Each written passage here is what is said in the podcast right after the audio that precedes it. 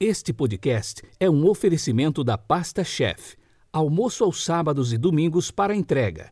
439-9172-8933, Londrina, Paraná.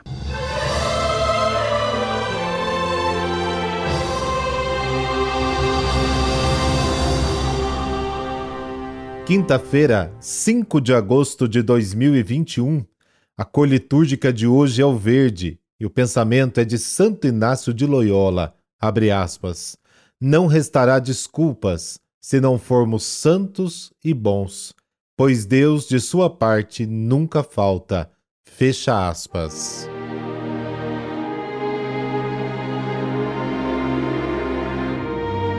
Mateus capítulo 16, versículos de 13 a 23. Naquele tempo, Jesus foi à região de Cesareia de Filipe e ali perguntou aos seus discípulos: Quem dizem os homens ser o filho do homem? Eles responderam: Alguns dizem que é João Batista, outros que é Elias, outros ainda que é Jeremias ou algum dos profetas. Então Jesus lhes perguntou: E vós, quem dizeis que eu sou? Simão Pedro respondeu: Tu és o Messias, o Filho do Deus vivo. Respondendo, Jesus lhe disse: Feliz és tu, Simão, filho de Jonas, porque não foi um ser humano que te revelou isso, mas o meu Pai que está no céu. Por isso eu te digo que tu és Pedro, e sobre esta pedra construirei a minha igreja, e o poder do inferno nunca poderá vencê-la. Eu te darei as chaves do reino dos céus. Tudo que tu ligares na terra será ligado nos céus. Tudo que tu desligares na terra será desligado nos céus. Jesus então ordenou aos discípulos que não dissessem a ninguém que ele era o Messias.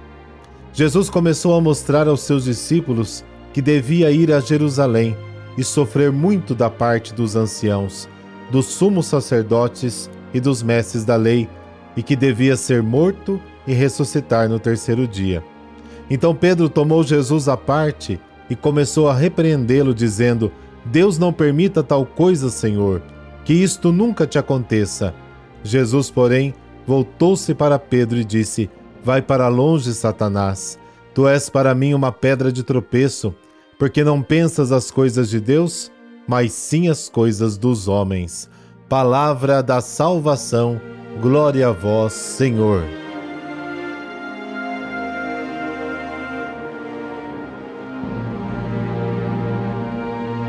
Ontem, Jesus nos colocava contra a parede e hoje ele faz uma pergunta desconcertante, mas fundamental: Quem sou eu para você? E certamente você já deve estar tentando encontrar alguma característica para poder, caso um dia alguém lhe pergunte, responder com precisão. Pedro arriscou uma resposta e acertou. Mas Jesus lhe revela que esta resposta não é coisa humana, não vem da carne, mas é inspiração divina. Não vem da sua própria capacidade, mas porque aceitou a fé em Jesus. E o Mestre o constitui rocha da sua igreja. Mas uma coisa é professar a fé com belas palavras e definições acertadas, e outra coisa é professar a fé com a vida. O mesmo Jesus que elogiou Pedro no Evangelho vai dizer palavras duras quando Pedro tentar livrar Jesus de cumprir a sua missão. Afasta-te de mim, Satanás. Tu és um escândalo para mim, porque não pensas como Deus, mas segundo os homens. É, professar a fé quando tudo está bem é fácil. Ou quando dizemos o creio, sem nem pensar no que estamos dizendo, é bem fácil. A questão será quando a nossa fé passar pela provação e pelo martírio moderno, as lutas diárias, as frustrações no campo da religião e da igreja. Pedro recebe as chaves do reino dos céus. A autoridade de ser o guardião da fé, que antes estava nas mãos dos escribas e fariseus, agora passa para as mãos de Pedro.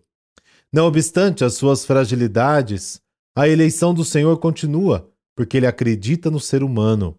Entregando as chaves para Pedro, Jesus confia à sua igreja a missão de cuidar para que o reino de Deus não se perca e não se desvie do seu caminho. Às vezes a gente se frustra um pouco diante das fragilidades dos membros da igreja e até nos sentimos abalados na fé e na esperança e não sabemos mais em quem confiar. E quantas vezes nos perguntamos: será que a igreja terá futuro? Mas uma coisa é certa: no Evangelho de hoje nos é apresentado um contraste entre aquilo que Pedro é e aquilo que ele deve ser. O fato é que Cristo funda a sua igreja na rocha Pedro, não por suas qualidades naturais, mas pela graça e pela eleição divina. E olha, Cristo também te escolheu. E não se preocupe, porque não foi por causa das suas qualidades, mas porque simplesmente ele quis. São os critérios divinos, contrastantes e humanamente incompreensíveis. E se você acha que Deus não conta com você porque talvez tenha muitos defeitos e pecados, saiba de uma coisa: nada impede Deus.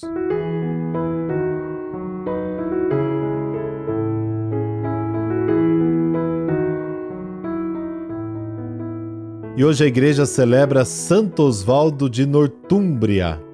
Ele nasceu em 604, filho de um rei pagão da região onde está hoje a Inglaterra. Com a chegada dos bárbaros, a rainha fugiu com seus filhos. Abrigados no mosteiro beneditino, todos se converteram e ali receberam a sólida formação acadêmica e religiosa. Osvaldo se destacava pelo belo porte físico, pela inteligência e pela caridade cristã. Tinha um sorriso franco, era bom e generoso, não distinguindo ricos e pobres. Era um hábil estrategista militar. Tinha como companheiro um falcão adestrado. Com a morte do pai, Osvaldo travou uma luta contra os bárbaros e ocupou novamente o trono. Contam os registros históricos que Osvaldo rezou com seus soldados antes de iniciarem a batalha. Com a vitória, o rei mandou chamar os monges para pregarem o evangelho no seu reino. Ele mesmo traduzia para o povo sermões conseguindo muitas conversões. Construiu igrejas, mosteiros, cemitérios, hospitais, asilos e creches, distribuiu riquezas e promoveu prosperidade e caridade ao povo. A Igreja da Inglaterra deve à fé do rei Osvaldo o grande impulso para a evangelização do povo e o estabelecimento da vida monástica naquele país. Então, por intercessão de Santo Osvaldo, dessa bênção de Deus Todo-Poderoso, Pai, Filho, Espírito Santo. Amém. Boa quinta, fique na paz.